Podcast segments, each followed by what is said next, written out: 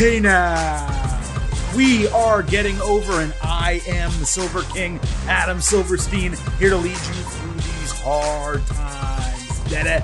With your Wednesday night Wars edition of your favorite professional wrestling podcast. And we're not just talking AEW and NXT.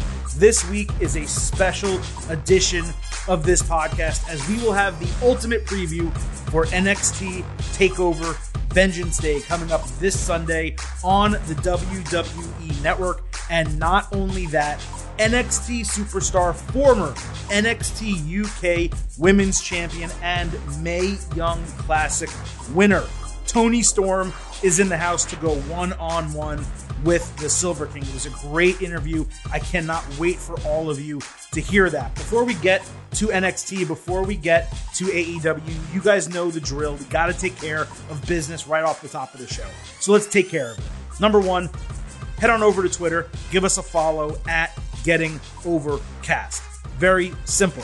We tweet out every episode, a ton of fun wrestling stuff throughout the entire week. We are a good follow, and since we're your favorite wrestling podcast, you might as well follow us. So if you don't have a Twitter account, make one. If you have one already, great. At Getting Overcast. Do not forget to follow us there. Also, for longtime listeners or people giving us a listen for the very first time, once you're done with this episode, head on over to Apple Podcasts, drop a five star rating and review. Let us know how much you love the show. Let us know how much you love our interviews. Just let me know, the Silver King, how much you love me. I need some love. It's early in 2021. It's been a difficult year, you know, to get going here. Uh, let, let's keep the love up. Let's keep the excitement level going on the road to WrestleMania as we enter year two of this podcast, which will be right around March. We debuted in March last year. So, okay, that's enough of an intro. Let's get on to the show. The way this episode of Getting Over is going to work is we are going to end up starting with AEW because we have so much NXT stuff to discuss. I want to keep it all together at the end of the show. So, if you are a listener who happens to only be interested in NXT or a listener only interested in AEW, head on over to the description of this podcast. We have timestamps for every single segment. We'll have a timestamp for the AEW Dynamite Talk. We'll have a timestamp for the NXT TakeOver Ultimate Preview, and we will have one as well for the Toni Storm interview. I hope you guys listen to the entire show. You should because both products are great, but I know some of you are very particular. So, with that all said, we are going to start with AEW Dynamite. And the main topic to discuss is the main event of the show for a second straight week. AEW really delivered, not just on the entire episode of Dynamite, but in particular, the main event. We had Kenny Omega and Kenta going up against Jon Moxley and Lance Archer in a Falls Count Anywhere match. Excalibur uh, talked about Kenta knocking down the Forbidden Door like three times throughout this match, which it's such a totally dorky thing playing into the internet wrestling community and, and that that trite phrase that's now been going around for it feels like six months to a year. But whatever. I guess AEW does cater to those fans. It's fine. But like Excalibur, you got it out there three times. We don't need to do it every single time now. We see Kenta or someone else on AEW television. Uh, Moxley had the IWGP United States Championship in the parking lot. He cut a really strong promo on Kenta before the match. Alex Marvez found Omega at the golf course where Don Callis was cheating for Omega. It was a pretty funny segment. Uh, nothing really worth describing, but entertaining, everything leading into the match. As far as the match goes, Kenta came out with his briefcase as the number one contender for the IWGP US Championship, and Moxley came out with the title. And this really felt like a big time match. Everyone tore each other apart. Action was top tier. Omega hit a moonsault with a trash can onto Mox, and Kenta then hit a missile dropkick with the can. Archer choke slammed Omega. He was standing on top of the ringside barrier, choke slammed him off of it onto this heart bed that I guess Peter Avalon uses. Yeah, you heard that right. Uh, Mox and Kenta wound up in the kitchen and fought on a stainless steel table until Archer hit Kenta with a box of potatoes, and then Mox used a potato as a weapon. Then everyone basically made their way back to ringside. Omega hit Mox with a few V triggers. Kenta was fighting with Archer, then suddenly, out of nowhere, jumped off the stage to hit a coup de grace on Mox, who was sitting on top of the timekeeper's table. It was a really sick spot, not only because it was unexpected, but the table didn't break. So you know that definitely had to hurt Mox a bit. Archer hit his tightrope moonsault on Omega. The Good Brothers came down, and Karl Anderson hit Archer with God's Godstun. And then freaking Jake Roberts was allowed to start bumping, which didn't love that. But Omega went to V trigger him. Mox beat all three of them with a barbed wire bat instead. Kenta hit Mox with go to sleep, and Archer got triple teamed with a magic killer, V trigger, and assisted one winged angel to end the match with Kenny Omega winning. So AEW once again had the match of the night across both shows in its main event. That has not always been the case recently, but definitely the last two weeks, AEW has fully delivered in the main event. Everyone in this match individually delivered. If I was booking it, I probably would have cut the kitchen part of the match. I think it slowed things down unnecessarily. They didn't need to go to that length. So much great stuff was happening in and around the ring and ringside area. They could have just stuck with that. But other than that, this thing was pitch perfect and did a great job building multiple feuds. It actually created a lot of momentum for Omega Archer as a feud. And I'm not sure what they're going to do for Revolution for the AEW Championship. It seemed like they were going to go back to Omega against Moxley. But if they want to give that a little bit more air, and since AEW doesn't like to do rematches so quickly, I would like to see Omega Archer in that spot. The problem you run into if you do that is, man, Archer just loses everything. Like he never gets to build upon stuff and actually win. So do you really put him in a spot there with Kenny Omega where he's going to lose the match and another title opportunity? I think that's a difficult decision. So AEW is definitely going to have to think that through. A DM came in from Pastor Yoda at REEB82. He said AEW has done a great job keeping Moxley hot after dropping the AEW title. This angle fits him. I agree. I, I do think they're lucking out a bit that they were they were able to make a deal with New Japan to use Kenta and have this going because this feels fresh the stuff with Moxley just continuing to go after Omega is not that dissimilar from what another organization would do in the same circumstance. But the ability to integrate Kenta and now have Archer in this tag team match and, and weave all these pieces to, together with the Good Brothers and Don Callis, it does have Mox remaining fresh without the title. I said this when Mox lost the title. He's better, in, and this was true in WWE also throughout his entire career. Mox was always better chasing than actually being the champion.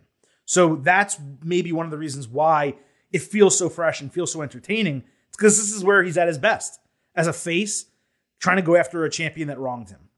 And and you're seeing that come to fruition. So really good stuff in the AEW main event.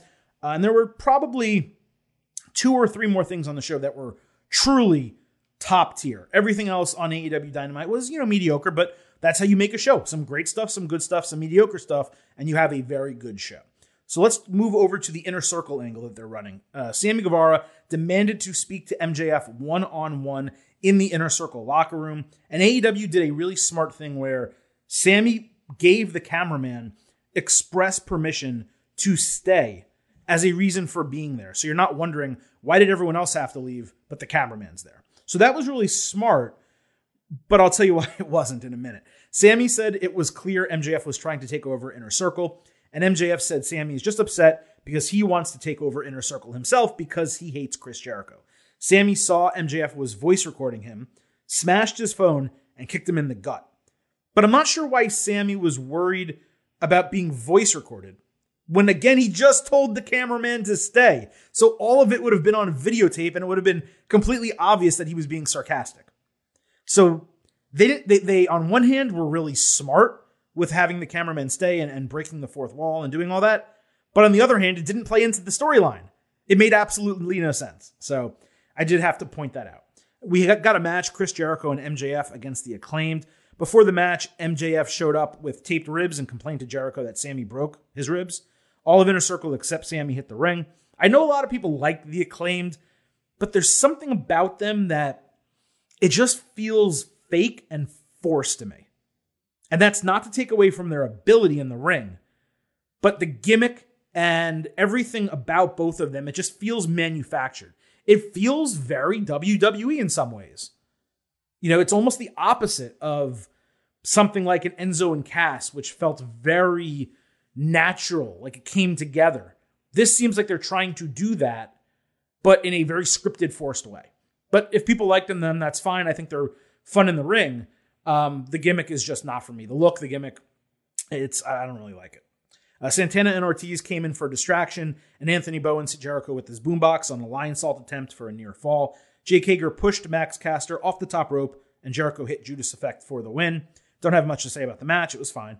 Uh, Sammy Guevara came down after the match, and Jericho criticized him for not being there for Inner Circle. Sammy said he warned Jericho back in December if one more thing happened with MJF, he was gone. He was out of Inner Circle, and then he quit on the spot saying he needed a break. It was a really strong moment for Sammy. You guys know I'm a huge fan of his. I believe he has a exceedingly bright future. It was also a good piece of booking across the entire first hour of the show.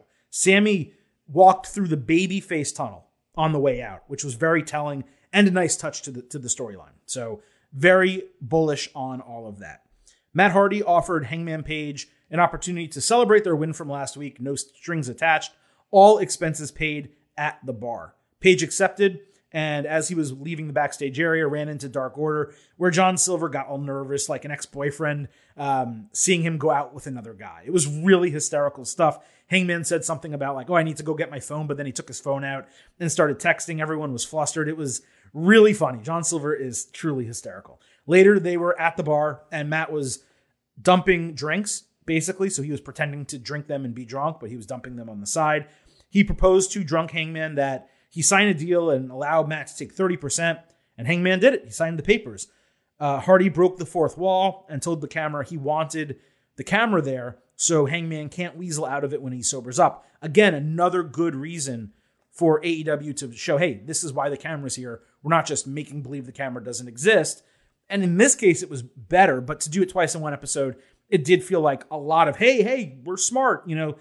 So maybe just keep it to once an episode or something like that. But what the camera actually showed, and from what I understand, a lot of people missed, is Hangman actually switched out the contracts with a different piece of paper he had in his back pocket. So he signed something else, gave it to Matt. Matt was all excited, left right away. Hangman stayed there and drank. So I'm definitely curious to see how this moves forward, but this does feel like a nice in between storyline for Hangman. We are all expecting him to eventually mount up and move into that main event. And when he wins the AEW championship, that be a really huge moment. I'm now starting to wonder if that comes this year against Kenny Omega, who maybe thwarts a rematch with Mox and beats Archer or whatever they end up doing with him. And maybe at a big show later in the year, Double or Nothing, for example, that's finally Hangman Page's moment where he sobers up, he comes to this realization and puts it all together and wins the AEW title. Maybe it's going to be longer term than that, but it's already been an extended storyline. So I would really like to see this come to fruition sooner than later, but it is good and it is entertaining. Uh, the TNT Championship was on the line in the opener for the show. Darby Allin defeated Joey Janela. This was a nice surprise of a match with more technical wrestling than I expected. Darby drilled Janela with a tope suicida, but it was like a bullet. It was crazy. Darby hit an avalanche code red for a near fall and then the coffin drop for a relatively easy win. Despite it being an exciting match, they totally delivered a strong opener and that did Janela pretty well. I was glad to see him get some shine there. Hopefully, they use him more. I don't understand why they aren't. Uh, Sting came out for another interview later in the show with Tony Schiavone. And before Sting could even speak, guess what, folks? Team Taz interrupted once again on the big screen. They showed Darby Allin in a body bag tied by a rope to an SUV, and Team Taz drove off with him in tow. I truly dare you guys to tell me I'm wrong that this shit is not repetitive and explain why you like it. Even though this uh, was a tad different, a little bit more happened where they actually captured Darby, I guess. It's the same. We're going to advertise this big interview with Sting, and then Sting's not going to talk, and Team Taz is going, going to appear on the screen. It's the same. Three quarters of it is exactly the same. And usually the fourth quarter is also the same. In this case, it was slightly different. But holy shit, this is boring. I am bored to tears with Sting. I hope this match at Revolution in a few weeks is good, but I don't have belief it will be. Um, and honestly, once this is done, what the hell do they do with Sting after this? I don't really have an answer. So, okay, uh, moving on. Rest of AEW Dynamite. The Young Bucks were upset at the Good Brothers for last week, but the Good Brothers were able to deflect the anger and got the Bucks amped up. So out of nowhere, the Bucks set up a match with Santana and Ortiz for the titles next week. This after Chris Jericho and MJF just became the number one contenders last week. The Good Brothers also mentioned ratings and demos like a dozen times in two minutes. There was a funny moment about them all trying to do too sweet, but Sting was nearby. Uh, so they didn't want to do it because they didn't want to get him angered and have him flash back to NWO. That was pretty funny. Uh, but the logic for this whole thing was kind of lacking. Maybe it will clarify next week because no t- tag team title match has yet been announced for Revolution. So maybe I'm putting the cart before the horse and criticizing it, but it just felt really messy. We will see though what happens next week, and maybe it clarifies. Maybe it all begins to make sense. The women's eliminator began with Thunder Rosa defeating Leyla Hirsch. This was a terrific match. It was in quarter six, not quarter seven of the TV show. Uh, because the main event got the double commercial break and an extra segment, there was no option other than Rosa winning, and she beat Hirsch clean with one of her finishers. I wish there was more to chew on and talk about here. I do think it's interesting they're doing this eliminator, and it's a huge bracket. And are they really just going to do one match per week? Because if they do, this thing is not going to end until the summer at that rate. Uh, AEW, it's not going to hurt you to put two women's matches on a single show. I don't need Pac versus Ryan Nemeth. I just don't need it. And you can put totally put another women's match on and move this thing forward a little bit. But we will talk Pac defeating Ryan Nemeth. Pac beat the ever loving shit out of Dolph Ziggler's brother inside and out of the ring. I don't think he got any offense. Pac then hit the Black Arrow and the Brutalizer. But Rick Knox like waited 10 seconds after Nemeth was tapping to actually call the end of the match. The guy, I don't understand why he's one of their featured referees. I just don't get it. This was a good way ultimately for Pac to get some momentum, but I just, I don't know why you're using Nemeth here. I don't know why this is on TV. I don't know, whatever. I'm not going to criticize it too much, but but Pac at least got to build off of it and looked strong, and, and you ultimately want that because he hasn't been on TV very much. Jungle Boy cut a short promo on Dax Harwood calling him a bitch. Wasn't bad, wasn't great, you know, a little bit weak. Uh, Miro cut a promo with Kip Sabian and Penelope Ford, mostly recapping last week's wedding. His promo was actually pretty strong, even if the angle isn't. And the answer by Orange Cassidy and Chuck was pretty ridiculous and weak as well. I'm guessing we'll get Miro against Orange Cassidy at Revolution, and that's a good booking. I think that's a match that totally deserves to be on a pay per view. But man, this storyline could really use some work, and it's nothing to write home about. But the match should be good. And then lastly, here, we had Cody and Lee Johnson defeat Peter Avalon and Cezar Bononi. So Johnson hit a sick corkscrew plancha, then a fisherman's neckbreaker on Avalon. He rolled up Avalon after that for the win. The Nightmare family came out to cheer him because he went 0 29 before rolling up the lowest guy on the card and finally getting the win. Johnson cut a mediocre to bad promo. This was supposed to be a showcase for him, which is fine, but it felt better placed on a dark. AEW then announced on Twitter after the match that Johnson was under contract. So I'm not sure why they used dynamite time for this, but if they were going to, the least they could have done is at the end of that segment, had Cody or Arn or someone present him with an AEW contract on television and make it a kayfabe surprise signing where you put over the best moment. The, the his promo sucked. Him signing a contract would have gotten fans behind him, kind of like what NXT did with Drake Maverick. That's what they should have put on TV. I don't know why they didn't do it. You know, look, some criticisms here at the end. Ultimately, it was a very good episode of AEW Dynamite, but it's some of those small details like that, the women's scenario, the stuff that's going on with the Young Bucks, and and the Sting stuff where you're kind of just sitting there like, you got to button this up. You got to tighten this type of shit up. And really, another good example has to do with Sammy and the camera and the voice recording and that entire scenario. If you button those things up, you tighten those things up, you're really going to be off and running. But look, nothing's perfect. Certainly NXT is not perfect, and WWE is far from perfect, especially Raw. But when you look at you know the AEW product, you you, you look at the greatness and, and the goodness and the mediocreness, and then some of the badness, and that can occasionally taint the rest of the show. It did not in this case. A very entertaining episode of AEW Dynamite for a second straight week. Good on them. So let's move over to NXT, where we do have an absolute ton to talk about coming out of the go home episode for NXT TakeOver Vengeance Day. But before we talk about that episode and before we do our ultimate preview for NXT TakeOver Vengeance Day, the Silver King did get the opportunity to sit down one on one with Toni Storm, the NXT superstar, former NXT UK Women's Champion, and winner of the 2018 Mae Young classic. I hope you all enjoyed this interview. And then on the other side of this interview, you can check out our NXT TakeOver Vengeance Day Ultimate Preview. Let's go. Thrilled to welcome NXT superstar Toni Storm, who will be competing in a triple threat match against Io Shirai and Mercedes Martinez for the NXT Women's Championship this Sunday at NXT TakeOver Vengeance Day, which you can check out live on the WWE Network at 7 p.m. See, Toni, I do it for you. So you don't have to worry about any of the promotional stuff. We just want to talk. Uh, but I love it. welcome, welcome, and thank you for taking the time. When I was preparing to speak to you, I started thinking about your career and realized I've been watching you for about seven years at this point. Then I come, then I come to find out you're still only 25 and started wrestling like six or seven years before I even knew you existed. When uh, before Stardom, which is where I first saw you. When did you actually first step in a ring, and how did you convince your mom to let you start so young? Oh, so I was uh, I was 13, um, and I found out there was a wrestling training place like right around the corner from me and they were letting in like people train from 12 years and onwards i'm not sure how illegal that is or how dangerous that is it doesn't seem like it's regular right yeah. no yeah.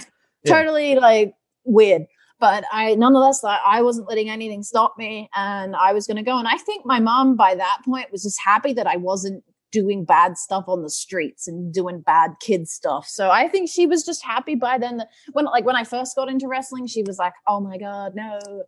Um, but yeah, by then she was like, yeah, uh, focus on this. Don't do drugs. Stay in school. You know, right. one of those moms. So she was kind of happy. Were, were, there a lot of other kids there with, with you, or were you leveling up? Were you fighting 16, 17, 18 year olds? Yeah. So it, it was kind of weird. There was like other 13 year olds, and then there was like people in their 30s that were, right. were wrestling. Like it was, it was a total mix, but it was a very cool, like kind of family atmosphere where we all did wrestling together and uh, it was cool. I look back on it with very fond memories. It, it's crazy to me. I was thinking the other day that the the people that I was that were there at my very first training session, I'm still friends with now, and it's it's yeah. I'm I'm glad that I got to start that young. I mean, I, I probably hasn't done me many favors physically on like mm-hmm. my spine and stuff, but at the same time, like I'm glad I I got that experience. I'm glad I got to do that. It's really unique and yeah, I, did, I didn't realize how cool it was at the time. I feel like it almost jump started you a little bit because you're forced to operate at a higher level than you otherwise would. Is that fair? Yeah. Yeah. Um, when I when I first started, obviously like, it was a very small promotion. Um, like everyone that had been there hadn't really like done all that much, but we were just kind of doing what we can and doing what we thought wrestling was. Mm-hmm. Uh, but like, in in some ways, like uh, I was taught a lot of stuff the wrong way for my first, I was there for two years, the first company I ever worked for. Mm-hmm. And uh, I was taught totally wrong. and then I had to go away and relearn. And I knew what I was doing was wrong. So that's where I would get a part-time job and I would save up and I would go to a different city where there would be people that knew what they were doing and I wanted to get better training. Um, and it, I guess it all paid off, but it was, it, you got to start somewhere. And so, I feel like it was a cool start for me my assumption is you never went to college, university, whatever you call it. At what point did you determine that wrestling was it for you? Was it when you moved to England? Was it before that? Like, when did you say, no, this is what I'm doing. It's all I really care about. And I'm just going to go all in? To be honest, I was like 10 years old when I oh, right away. Yeah, right away. There was, okay. uh, it's, it's strange. Like a lot of people will say that, like, oh, it was the first time I saw it. I knew it's like, I really did. I really didn't know from that moment forward that I was like, this is what I'm going to do. This is my calling in life, and I'm going to do everything I damn well can to get there. Um, but yeah, I, I, to be honest, I, I, went to I went to college for about a year, and I was doing oh, pretty oh, well. I was just wrestling on the weekends, and then finally, um, I, I was just meant to go uh, to England over the holiday, over the like vacation period, just to I just wanted to train and see what it was like. And I knew, I knew there was a lot of good training schools there. So I was like, oh my God, let's go. So uh, I, I was originally meant to go for like a couple of months, but I ended up spending about seven years there. So um, it was it was crazy. And I, I learned from all the best people in, in the UK. So what, what's crazy is that you didn't just go to England, which I think is a move a lot of people make, English speaking people, because it's a good wrestling scene. It's not necessarily the United States yet. Maybe you possibly feel, hey, I need, I need a little bit more seasoning before I get there. But you've wrestled in like over a dozen countries and you did it at a young age. You were in Japan and I think Germany, if, if memory serves, and, and yeah. other places throughout Europe.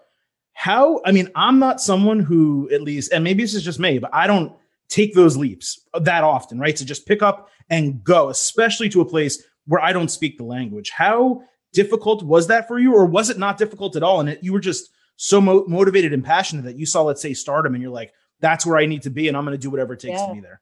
It honestly like I, looking back to when i was like 18 19 20 like i don't know i had so much confidence like i was so courageous which was crazy because i was such a shy kid. I was mm-hmm. such a weird awkward teenager and I, I, had no confidence. I had just crazy anxiety problems. I was i was just so like yeah i didn't like leaving the house at one point and then one day i was just like i'm going to england and then from there came like oh, I, it would randomly be like I'd be booked in, say, Italy or Spain. And then eventually I got offered Japan. And I, I lived in Germany for a few months and, and I lived in the academy there and would just train every single day with Walter. you know, like it right. was it was a crazy yeah. time. And then uh, I got the opportunity to go to Japan for three months and I, I just went and I, I was terrified going because I had I had been to Japan before when I was like 17 and I, I didn't have the best experience. But then when I went back, after a while, I was like, this is crazy. This is a wild place. I'm learning so much. I, I think one of my first opponents was Io Shirai when I went out there. Um, and it just it made it molded me into who I am today. And I got and because of it, I've got all these crazy memories, all these crazy stories. Like a lot of good stuff came from all these random places that I got to travel to. And uh, the the weirdest thing about it was I, I didn't have a stable home life for so many years because I, I, I never stayed in one place long enough to create like a a home. Mm. So it's kind of strange that I did all that for so long, and now I'm just I'm in America now, and I've got a I got a place, and I'm grounded, and I'm situated. It's it's totally crazy to me. I guess this is adulthood. I don't just fly around and do crazy stuff anymore. Yeah, usually just go home at the end of the day, usually is what happens. Yeah, it's really weird to do a show and go home. I, I haven't had much experience doing that. I was always like, uh, okay, I'm going to do the show and now I'm just going to go back to this random hotel in Taiwan. And now I'm in Germany and now I'm here. And it's, it was crazy and it was yeah. wild. And I made it, I had a great time doing it. And I'm glad I got to do it because I, I feel well-rounded in my ability. Like I can like I'm, I'm lucky that I got to learn so many different styles. Do you ever look at back at that time? And uh, look, look, we're saying look back like it was like 20 years ago. It wasn't. It's just happened a couple years ago for me, right? yeah, it's but so wild. Do you ever look back at that and kind of think like all of these women I was wrestling, beating for titles, losing titles to, etc. These are some of the biggest names in women's wrestling right now. A lot of them are in NXT. There's others still in Stardom and, and other promotions as well. But you're you're fighting Io Shirai and Candice LeRae not before a lot of people knew them, but I'd say before Westerners knew them, and yeah. maybe even a couple people in the United Kingdom knew them.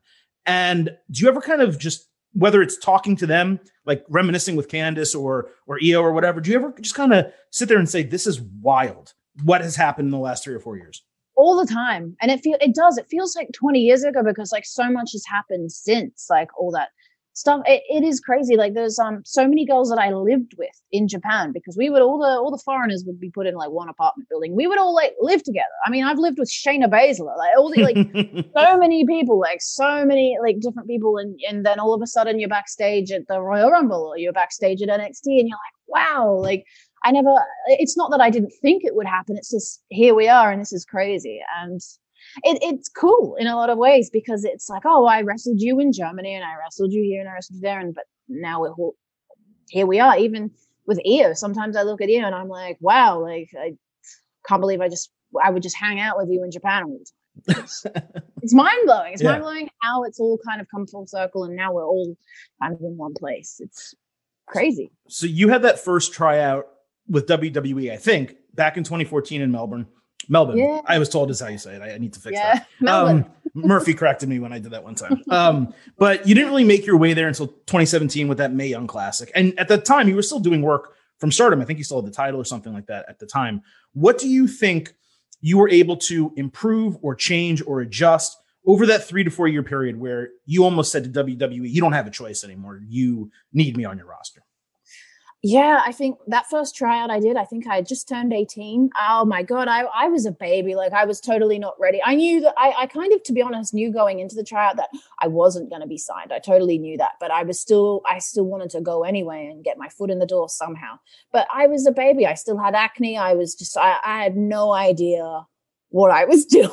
like I, I, looking back, like I thought I had it all together, but no, I was just starting out on this journey, and like it, it's then I think I did my an, another tryout when I was like 20 in England, um, and then it, I, I wasn't ready until I started um, to really branch out in the UK and do the Japan stuff, and then I felt ready to be like, okay, I can do this um, because it takes a lot to be in the WWE. To be honest, it's really um, it's unlike anything I've ever experienced. It's, you've got to be on point at all times. It's such a serious business, and um, yeah, I, I, I had to get ready first, and it, it, took a lot of growth. It took a lot of development. It took a lot of growing up. I, it took me. To, I had to mature to to be capable of being a part of all this.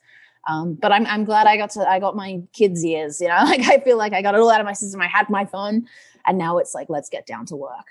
I feel like almost everyone from Australia or New Zealand who I've spoken to has said something a little bit similar. It's like they WWE was there so rarely that when yeah. they were there, you just have to get in front of them and then hope they remember yeah. you almost. Yeah, because I, I didn't I didn't know if I was capable or not at that age. Like I was I I was still such a baby. Like I I I, I barely knew the alphabet. You know, like I was just so so fresh faced and so young and hadn't seen the world yet and was this nervous little kid that went in and was like, "Hi, I want to be in the WWE." But um, like I I I love that I went and did all those other things before signing because I, I just got a really unique experience that's priceless. You know, like I've got to go and do so many things and see so many places and, and have fun whilst doing it and learn a lot on the way. So I'm glad it all worked out the way it did. So moving off the 2017 Mae Young Classic, let's talk about the 2018 Mae Young Classic, which is legitimately one of my favorite special events that WWE's put on. And I think a lot of people, even now, with women's wrestling being really, really popular, have overlooked it a little bit because they don't realize how strong the field was and how many great women's wrestlers were in there. And then you get to the semifinals and the finals. And it's you, Io Shirai, Rhea Ripley, and Meiko Satomura, who just signed with NXT UK, which is really yeah. cool.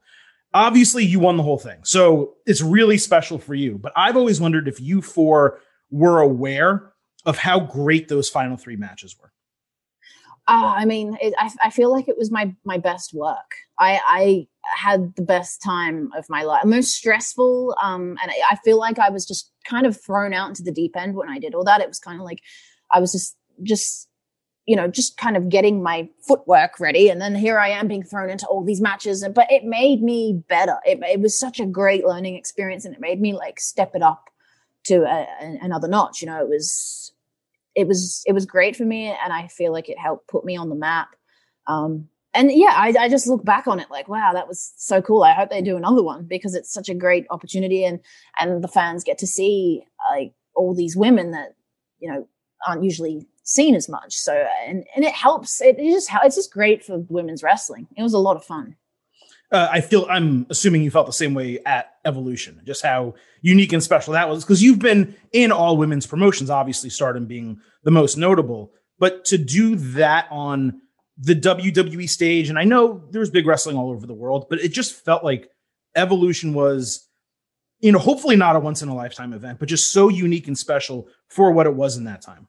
Yeah, um, it, it was definitely what the world needed. The world needed to see that, and I'm sure it's going to continue um, I, yeah, I, I, think it's like I, I, feel very grateful that I was born the year I was, so that I got to experience this women's revolution, and I, yeah. I, get to be a part of it, and it's it's freaking awesome for me and in my job because like years ago, like if I had been any any any older, I, you know, I would have been stuck in an era where it was like the women didn't get much TV time mm-hmm. and they didn't get to show their skills as much as we do now. So I, I'm just, I'm lucky and I'm grateful and I, am hashtag blessed that I, you know, I get to be a part of this era because it's, it's the greatest. You mentioned that you're finally settled in the United States and obviously you were, you had this long break. I think it was eight months or so due to the pandemic where you couldn't get over travel issues, so on and so forth now that you are somewhat settled, I think it's what three months. It's probably weird for you. Um, what adjustments have you had to make to the United States or to being in NXT in the United States that are just different? Not so much from the the eight months before, but the rest of your wrestling career or your life.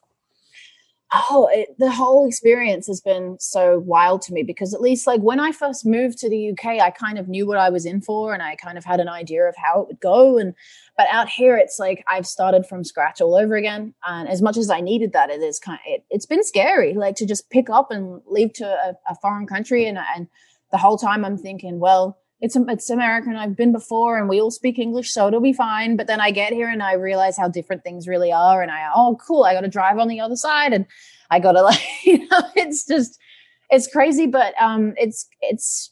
I feel like if you get out of your comfort zone, that's where things start to really happen, and good things will come from being out of yeah out of your comfort zone.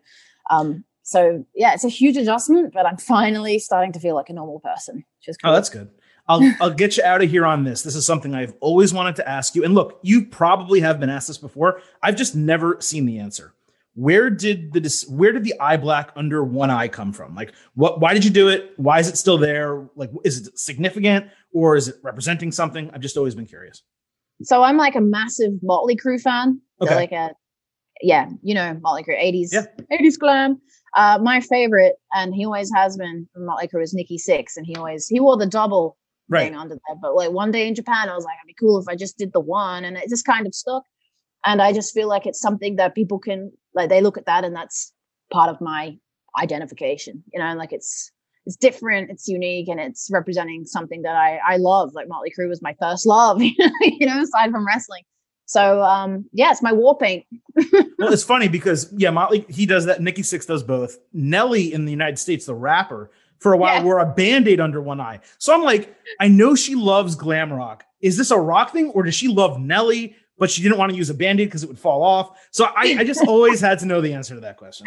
Yeah, definitely not Nelly. I'm, I'm definitely just like a crazy Motley Crue fan, and I just kind of want to carry on that style, that that aesthetic that they had, because I think it's just awesome. I think um, 1986 Motley Crue was the coolest thing of all time. They're just such just a group of cool dudes that I just I just think look awesome. So I was like, well, I need I need my own look. And when I was coming up with how I wanted to portray myself, I figured let's look somewhat like Motley Crue.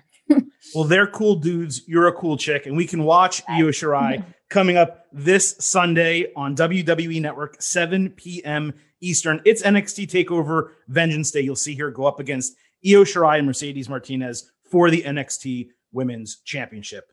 Toni, appreciate the time. Thank you so much for being here. Thank you so much. That was awesome. Thanks again to Toni Storm for joining me. I thought that was a lot of fun uh, to interview her. We had a great conversation. I hope you all enjoyed listening to it as well. It's very difficult not to root for someone like Toni Storm, 25 years old. She's wrestled in anywhere from, I think, 12 to 15 countries at this point. Almost every major women's promotion that's existed. I mean, the fact that she was in stardom and then came over to NXT after that, just like Io Shirai and, and Kairi Sane and Asuka, and you have Toni Storm accomplishing all this stuff, and she's only 25 years old. We always talk about Rhea Ripley and Bianca Belair having exceedingly high ceilings. Toni Storm is right there with both of them. I wish her a ton of success, and I once again thank her for taking the time to speak with me. But with that, we are going to move into our NXT TakeOver Vengeance Day Ultimate Preview. We do have a couple of straggling items coming out of the NXT Go Home show that we'll talk about before we get into the preview itself. Scarlett was showing a lot of leg sitting on a desk in William Regal's office, acting all sultry. That's the most action I've had all year. She suggested Karrion Kross versus Santos Escobar next week, and Regal agreed, but asked her to leave. So they're actually pulling the trigger on this. Escobar later in the show said he was ready for Kross and suggested Legado del Fantasma pay him a visit. Legado was later shown that they were beaten to a pulp as Kross grabbed the camera and said the same would happen to Escobar next week.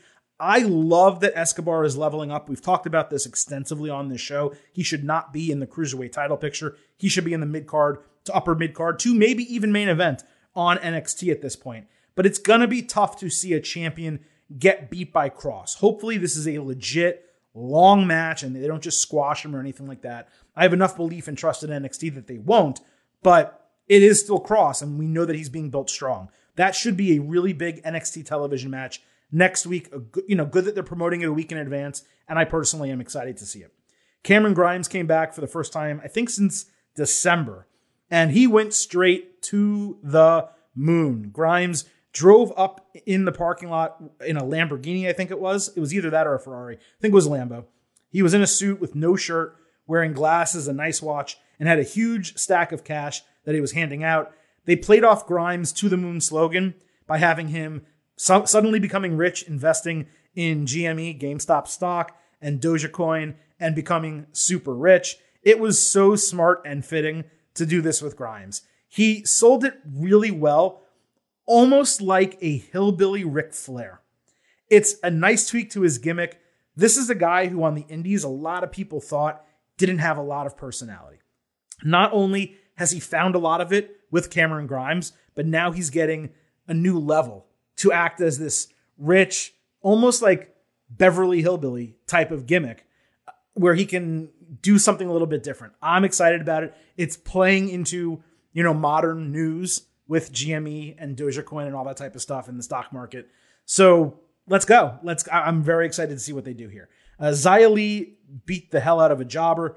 Kayden Carter and Kacy Catanzaro came down before the match, but Boa held them off. Xia Li hit trouble in paradise. I say that because they still haven't given her finisher a name. Uh, to beat the unnamed women, woman in under a minute, they're just not giving these jobbers names.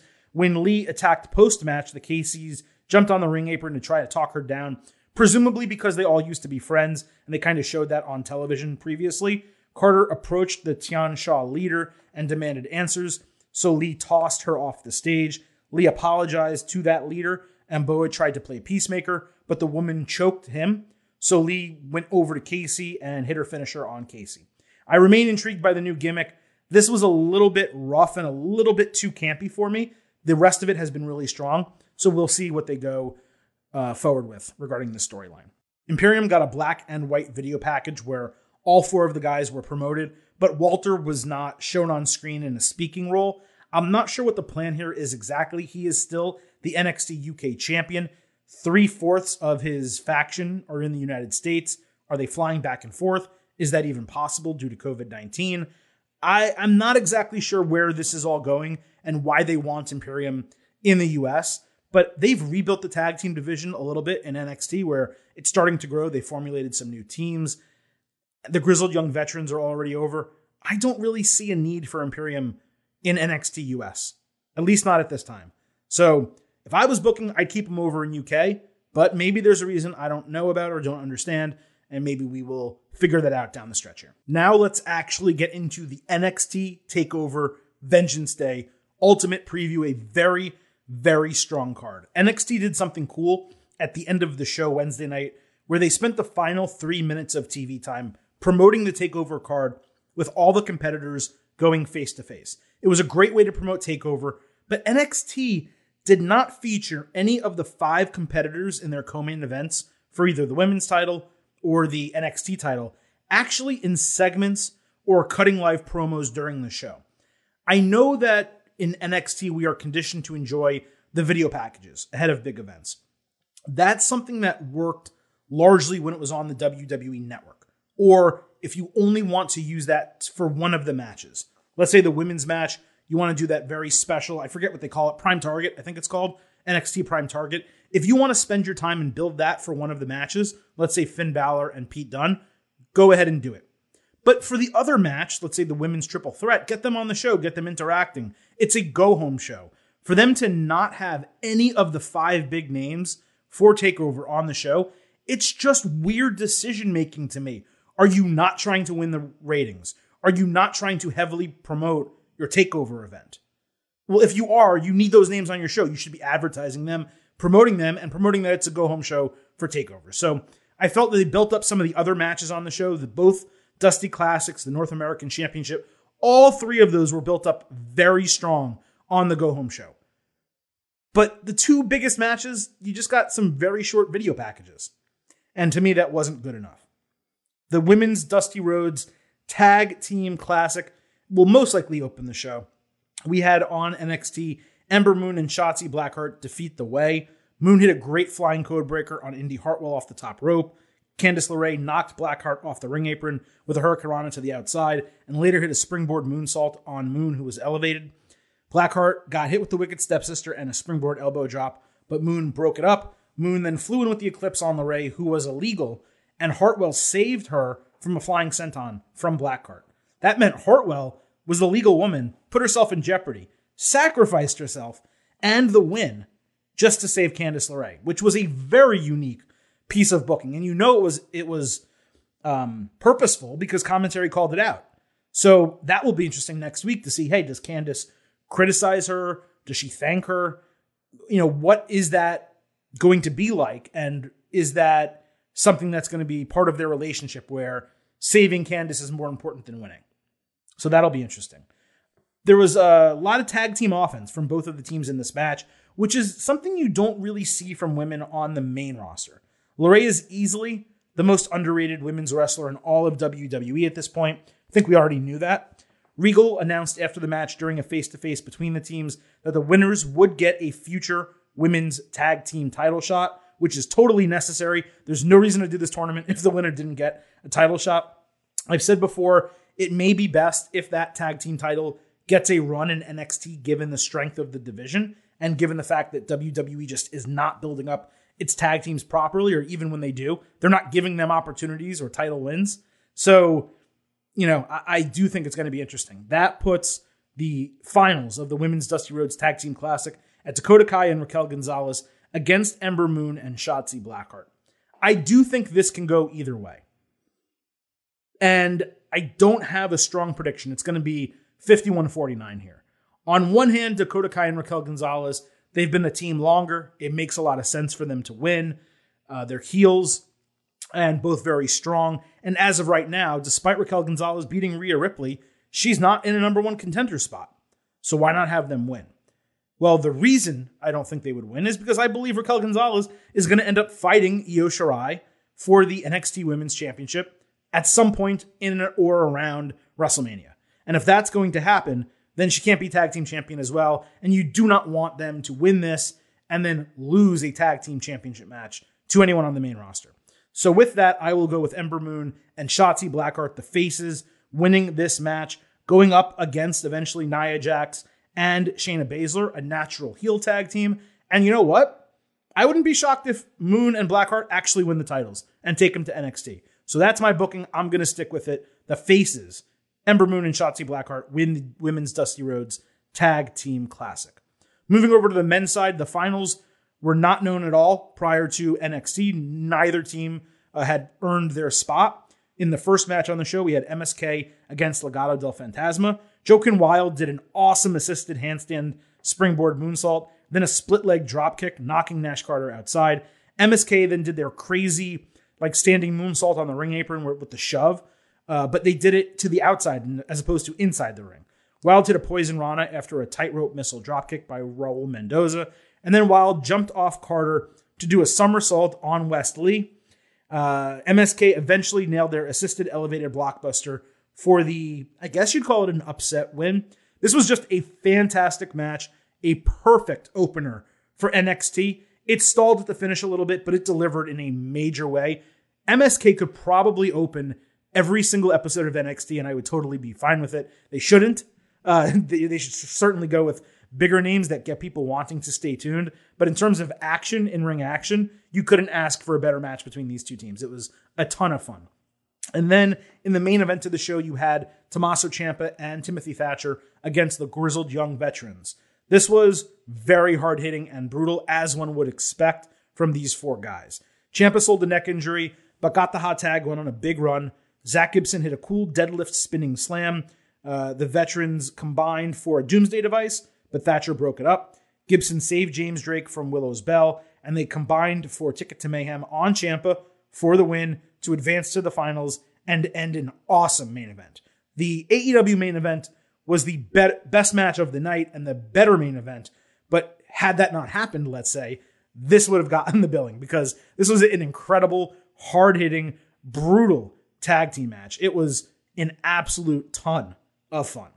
Unlike the women's match, this finals for the Dusty Rhodes Tag Team Classic, GYV versus MSK, it seems a little bit more obvious to me. NXT could go with the quick push for MSK, but there would be zero harm in these guys losing to GYV, considering the run they have already gone on in the Dusty Cup.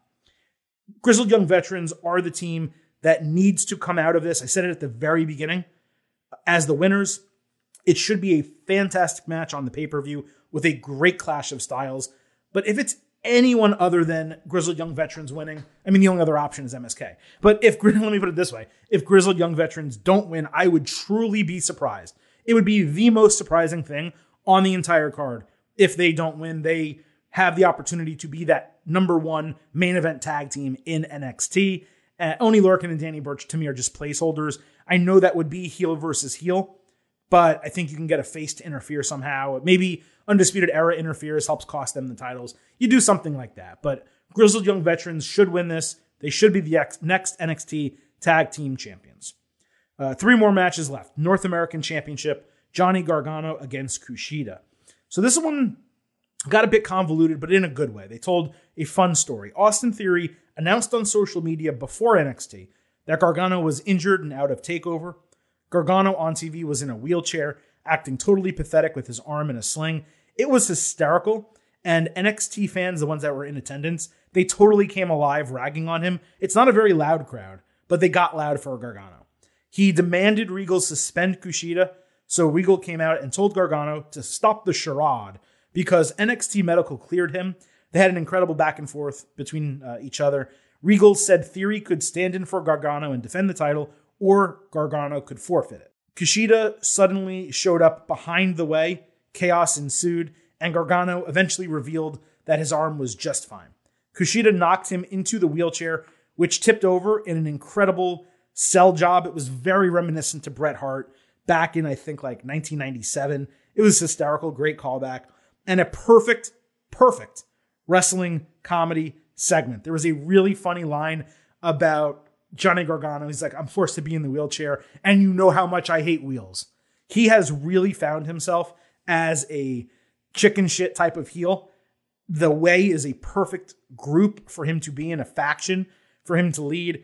It was truly funny, really smart. Regal and Gargano were great together. This was an incredible segment, maybe one of the best segments across any show that we've seen this year so far in terms of in ring talking, stuff, stuff like that. It was really fun. Kushida then beat Austin Theory one on one. They worked really well together. Theory has a strong follow slam. Kushida went on a run and put Theory in a cross arm breaker on the ring apron. So Gargano super kicked him to break the hold for the disqualification. They beat on Kushida at ringside until Theory got pulled under the ring, only for Gargano to pull Dexter Lumis out instead. Kushida put both of the way in the hoverboard lock, with Gargano tapping, as Lumis put Theory in silence, setting the stage for TakeOver. Gargano backstage later cut a really passionate promo reminding Kushida he's not only North American champion and Johnny Wrestling, but Johnny Takeover. And Sunday, Kushida was entering his domain. That was fantastic. Gargano and Kushida has an opportunity to steal the show on Sunday. It is the number one match I am anticipating the most.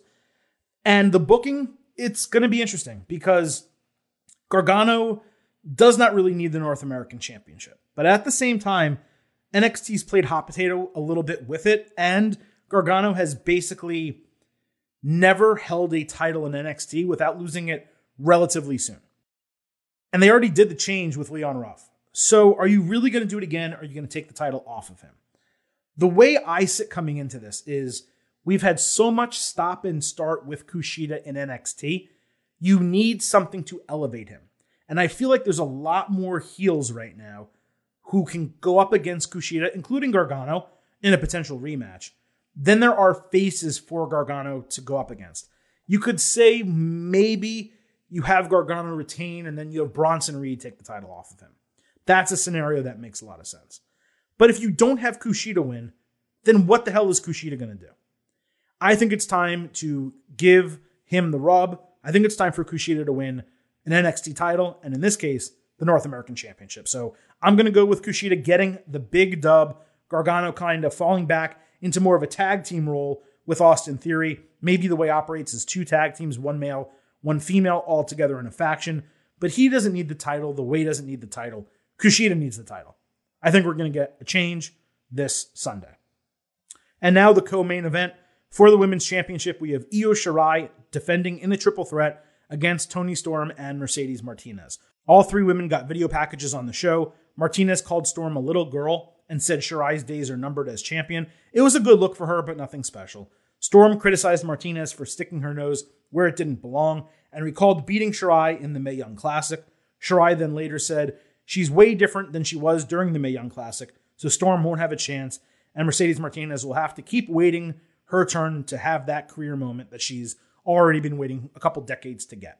So, you know, there wasn't much development here. There's not a lot to sink your teeth into in terms of the go home show. But as far as the match goes, you know, I just don't really see any scenario in which Mercedes Martinez wins. In fact, it's almost a little strange that they shoehorned both of them into a triple threat match. I personally would have preferred them go Io Shirai and Toni Storm one on one, and then have Io Shirai defend the title against Mercedes Martinez like two weeks ago. Get that out of the way almost, and then just move on to the Toni Storm match. But it seems to me they wanted to do it this way. That way, Toni Storm gets an opportunity. Io Shirai will retain the title, but doesn't have to pin Toni Storm. That is at least my guess. All three of them are great wrestlers. I think this match is going to bang in a major way.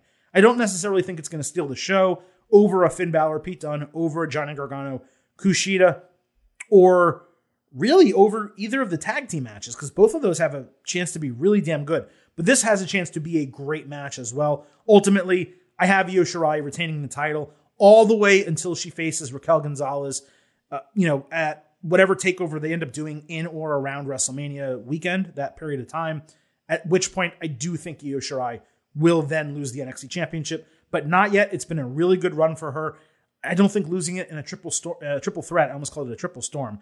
Uh, I don't think losing it in a triple threat match just makes a lot of sense for her.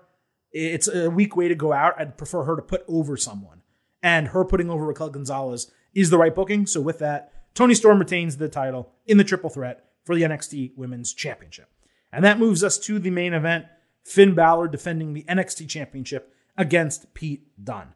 NXT aired a video package with some voiceovers ahead of the match. It was great with Balor and Dunne laying it in pretty heavy, but as I mentioned earlier, it was disappointing not to have either of them on TV. They did do the face off at the end of the show, but that's hardly anything of significance. You want them cutting promos against each other on the air. Now, as far as the match, there's no question this is going to be incredible. I think they could have played a little bit more into the angle that Pete Dunne brought up. I believe it was last week or two weeks ago with you know Balor kind of leaving the, the UK scene and going off to Japan and then going to WWE and Dunne having to pick up the slack and become that next big thing in the United Kingdom. And now he's coming to like finish the job basically, take Balor out and really take his place at the very top of the pyramid. I kind of wish they played into it a little bit more. Again, that's another good reason why you do a segment on the Go Home show. But as far as the match, I, I don't think Dunne is built up enough, and I don't think he's been back in the United States in NXT enough where making him the champion is the right decision. You could make the argument that Balor drops the title to Dunne. That way, Kross can beat Dunne for the title without Balor losing. But I'd much rather Kross just beat Balor if you're going to do that. Because at some point, if that guy's going to win the title again, he needs to beat someone strong. And not that Dunne's not strong, but you want him to go over your strongest dude and, and really build him up as an unstoppable force. The question is, if or when they do that, who the hell is the person that's going to take down Karrion Kross if he has just beat Keith Lee and then Finn Balor for the NXT title? Who the hell do you have that's going to take him down? Is it a Ciampa? Maybe building himself back up to that? Do you? You're not going to do Bronson Reed, I don't think. Um, that's a really difficult scenario. I think maybe Kyle O'Reilly or Adam Cole. You figure out a way to get one of them back to a spot where they can be the NXT champion. Kyle O'Reilly might make sense there, but I just don't see any way that we get a title change until Karrion Kross wins it back. So with that, I have to go with Finn Balor retaining the title once again in a match that, just like the Gargano Kushida match, really can steal the show and go into that match of the year contendership. And we've seen a couple from AEW already, certainly a few from New Japan. NXT's had a couple. I think on at this takeover, uh, people are going into it from my understanding without a lot of belief it's going to be a banger. I don't know how. I think all five of these matches totally have an opportunity to deliver. I love the thematic uh, Vengeance Day that they're going with on Valentine's Day. I hope that factors into a lot of the graphics and themes that they use throughout the show, the set design, broken hearts, things like that. But I'm really looking forward to it. There's I can't imagine a takeover not delivering. There have been some recently that haven't lived up to the expectation or the level of expectation that all the others create. But man, they never are bad. So my expectation is an A going into Sunday show. And of course, as always, you know, the Getting Over Wrestling podcast will be with you Sunday as soon as NXT TakeOver is off the air with an instant analysis episode. We always bring the heat. And yes, I will give you an extra episode this week. NXT TakeOver Vengeance Day, instant analysis, Sunday night, as soon as the show goes off the air. So we're talking a couple days from now. As of this show, we're going off the air. The Silver King is tired. It's been a long week. It's been a long episode. I hope you all enjoyed listening to the breakdown of AEW Dynamite, my interview one on one with Toni Storm, and our NXT TakeOver Vengeance Day Ultimate Preview. That's how we do it here. Ultimate and instant. Ultimate preview, instant analysis, every pay per view. Do not forget to follow us on Twitter at Getting Overcast, and do not forget to head on over to Apple Podcasts, drop a five star rating and review. Let us know how much you love this show. I'm going to give Randy Savage his day off. So, with that, the Silver King is going to leave you with just three final words. Bye for now.